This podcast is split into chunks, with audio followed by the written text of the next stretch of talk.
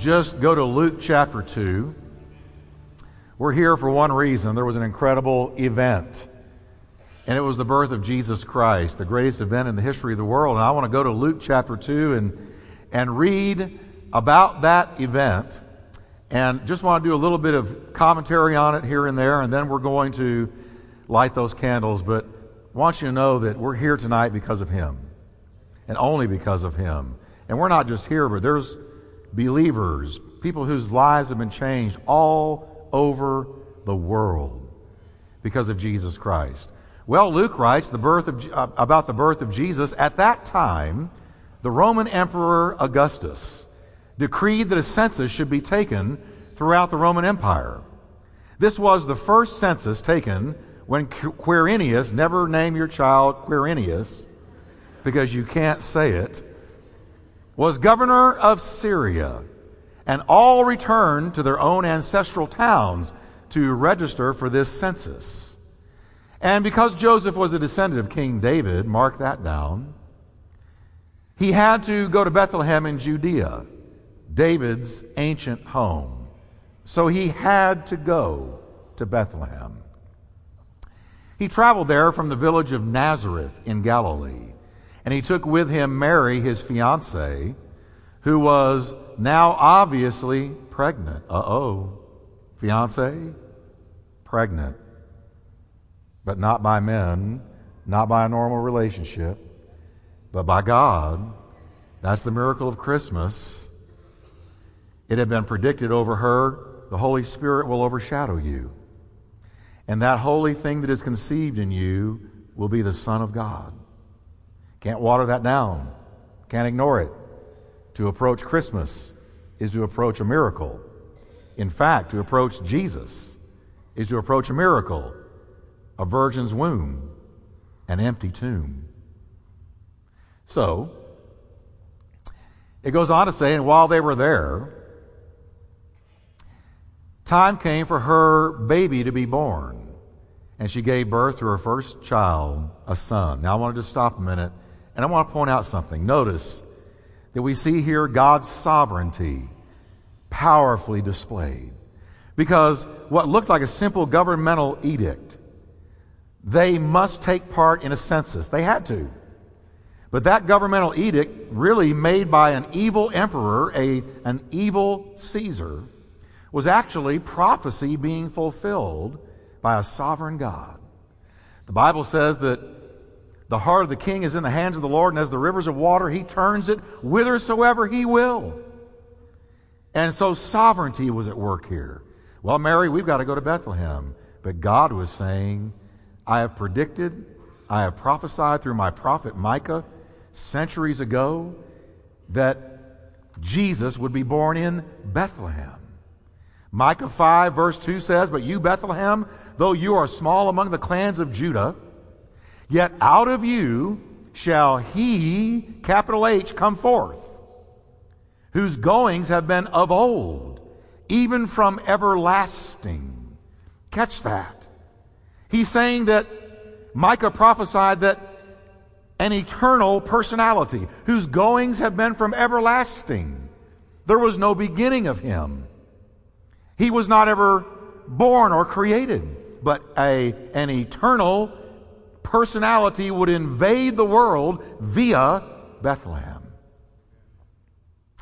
Out of you shall come forth to me the one who is to be ruler of Israel. So when they heard, well, we got to go to Bethlehem, and I'm great with child, but we still have to go, it was the sovereignty of God. And right now, as we sit here tonight, the sovereignty of God is at work and in control in our world. No matter how it looks, He's in charge. Now, Luke continues the Christmas account, revealing a second major prophecy fulfilled out of Isaiah that the Messiah would be born of a virgin. Let's read the prophecy first. Isaiah chapter 7, verse 14 says, Therefore the Lord himself will give you a sign. What's the sign? Behold, the virgin shall conceive. Right there. It must be a miracle.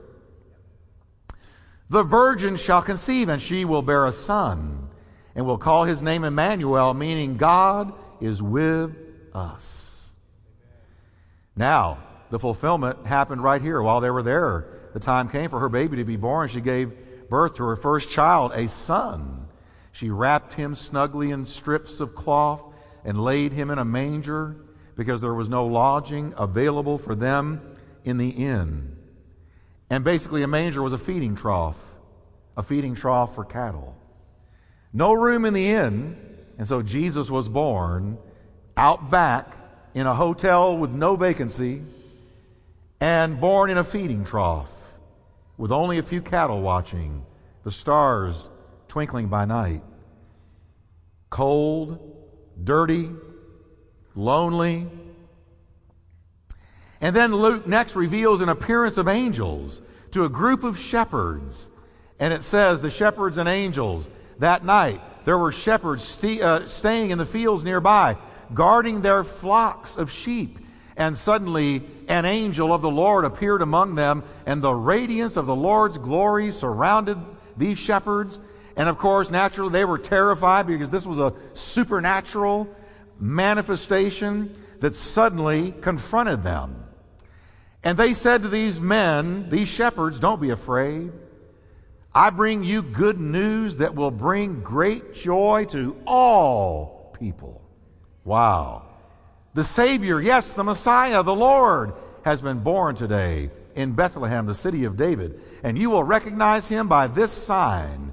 You will find a baby wrapped snugly in strips of cloth, lying in a manger in a feeding trough. Suddenly, the angel was joined by a vast host of other angels.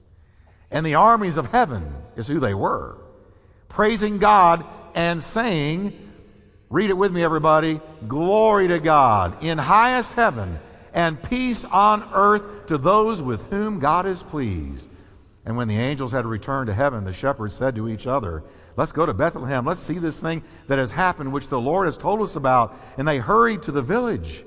And they found Mary, and they found Joseph. And there was the baby, supernaturally conceived. God man, man God. All God, all man, all man, all God. No one like it ever in the history of the world. And after seeing him, the shepherds told everyone what had happened and what the angel had said to them about this child. And all who heard the shepherd's story were astonished. But Mary kept all these things in her heart the word for kept there is from a Greek word meaning she watched over it like it was locked in a safe for safekeeping. She protected that word and thought about those words often. Well, the shepherds went back to their flocks, glorifying and praising God for all they had heard and seen, and it was just like the angel had told them. Now, think about this for a minute. These are only three of over 300 Bible prophecies that Jesus fulfilled. If you go to the Old Testament, you would find somewhere around 350 predictions, prophecies, foretellings of the future about one called the Messiah, the Savior, Emmanuel, who would come and deliver and heal and forgive, bind up broken hearts, proclaim liberty to those that are bound up, opening of the prison doors to those that are locked up in bondage to some kind of sin. 350, and this was only three. The Old Testament books in the Bible, which were all written between 1450 BC and 430 BC, contained hundreds of prophecies about an anointed one, Messiah in the Hebrew language, who would arrive in the future. This was only three of the prophecies.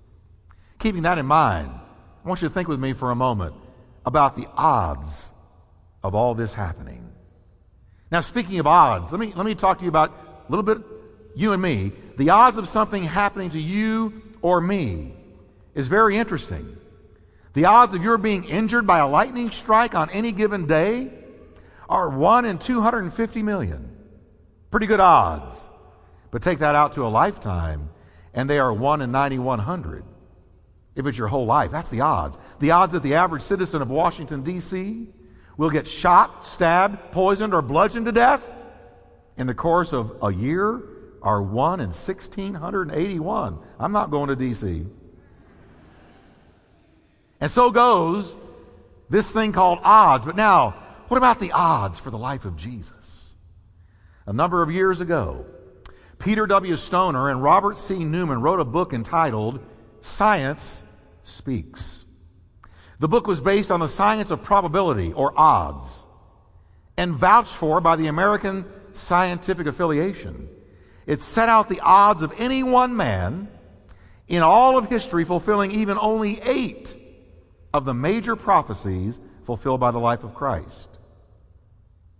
The probability that Jesus of Nazareth, they concluded, scientists concluded, could have fulfilled, that Jesus Christ could have fulfilled even eight of the major prophecies about him, would be only one in ten to the 17th power.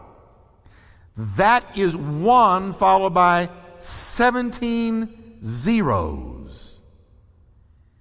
Now, a million has six zeros. A billion has nine zeros. A trillion, which we've all heard a lot about since we're now in $15 trillion of debt in America, has 12 zeros.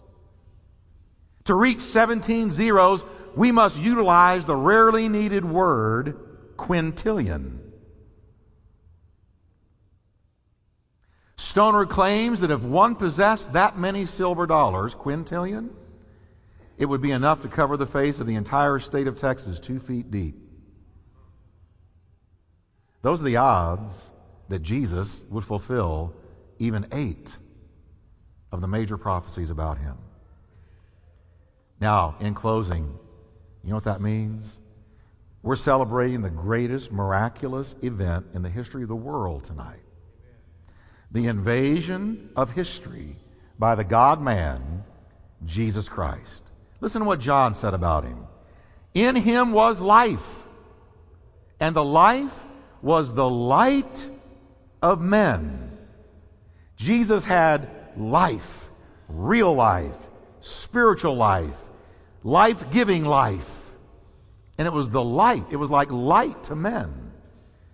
Jesus was life and he was light. And then Jesus turned around and told us that since we knew him and walked with him and were his children and his disciples, he said, Now, since I'm light, you are the light of the world. You are the light of the world. Let your light shine. Can you say that with me tonight? Let your light shine. What's Christmas all about? A lit God man came into the world. And he lit us. And now he says, now you go light others. Because it's a dark world, desperate world, cruel world. And it's getting darker. But you know what? Those that love him are getting brighter. So the reason we're going to light candles tonight is because in a moment, when we turn off the lights and these candles are lit, we're going to see what the church ought to look like. It ought to be a bunch of lit people who are carrying the light of Jesus into a dark world. So I'm going to ask my elders to come up here and we're going to light a candle. And here's what it means signifying that this new year to come, here's what we're going to do.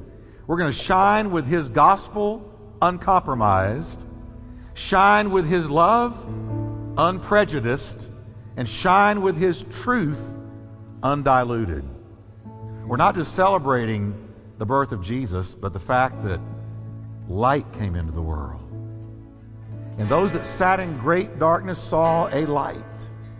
And then that light has lit us. So if the elders would please come up, I want to, I'm going to light this candle. And then they're going to light the deacons' candles, and the deacons are going to help all of your candles to be lit. And this is a real good picture of what it means to lead somebody to Christ. Hey, do you know that Jesus is real? Have you accept, accepted Christ into your life? And he says, Amen. Now look, he's lit. That's the way it ought to be going on. Everybody say with me, I'm contagious with the light of Jesus. So here's the candles. Now, if the deacons would come up,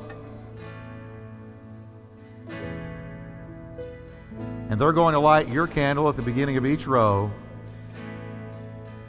and then we're going to hold them up, and this ought to be a picture of what the church looks like in 2012. So let's sing Silent Night.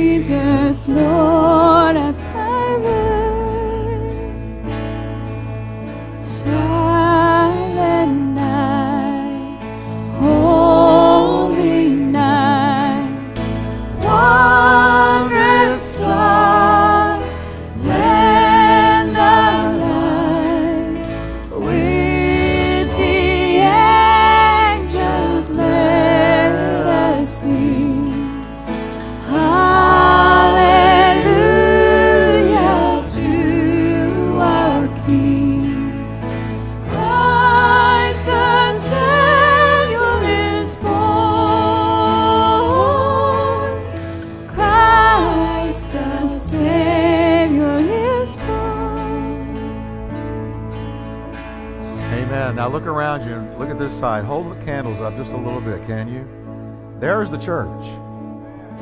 That's the church. Amen. Because the head of the church, Jesus Christ, is a light. I want you to notice a couple of quick things before the wax hits the floor. One, when you got a light, a candle, and it's lit, you can't hide it. No man lights a candle and puts it under a bushel, but on a candlestick that it gives light to all that are in the house. Now, second, it illuminates everything around you, brings to light what would not be exposed. That's the light. And Jesus is in you, and He has lit you just like this. You're not an answer, or rather, not a question mark, but you're an answer. You're an exclamation point. God wants us to go out and spread the light, and we're going to do that in 2012. Let me pray for you, and then we'll blow them out. Father, every person in this room, I pray that this year of 2012, that's just about here, we will reach more people than we've ever reached. That many, many, many thousands will be lit with the light of Christ, like those here tonight. Help us to do it, Lord, undistracted, unperturbed, keeping our vision like a laser and walking in your purpose for us. And we thank you for it in Jesus' name. Amen. Amen. You can blow the candle out and thank you. And they are to do what with them, ushers? Tell me. All right, there's a box back there. Real quickly. Now, for you guests, this has nothing to do with you, but there, but for our own church members, if you did want to participate in year-end giving, all I'm going to say about it is there's going to be ushers at the door if you want to drop something in. That's great, but you guests, this is not for you. We just want to be a blessing to you. We appreciate appreciate you being here at Turning Point, and I pray you have a Merry Christmas. And now, Kathy is going to share something. Well, Go we ahead. just we just wanted to wish all of you a Merry Christmas and let you know how much we love you and appreciate each one of you. Many of you have sent us Christmas greetings and cards, and we thank you for that.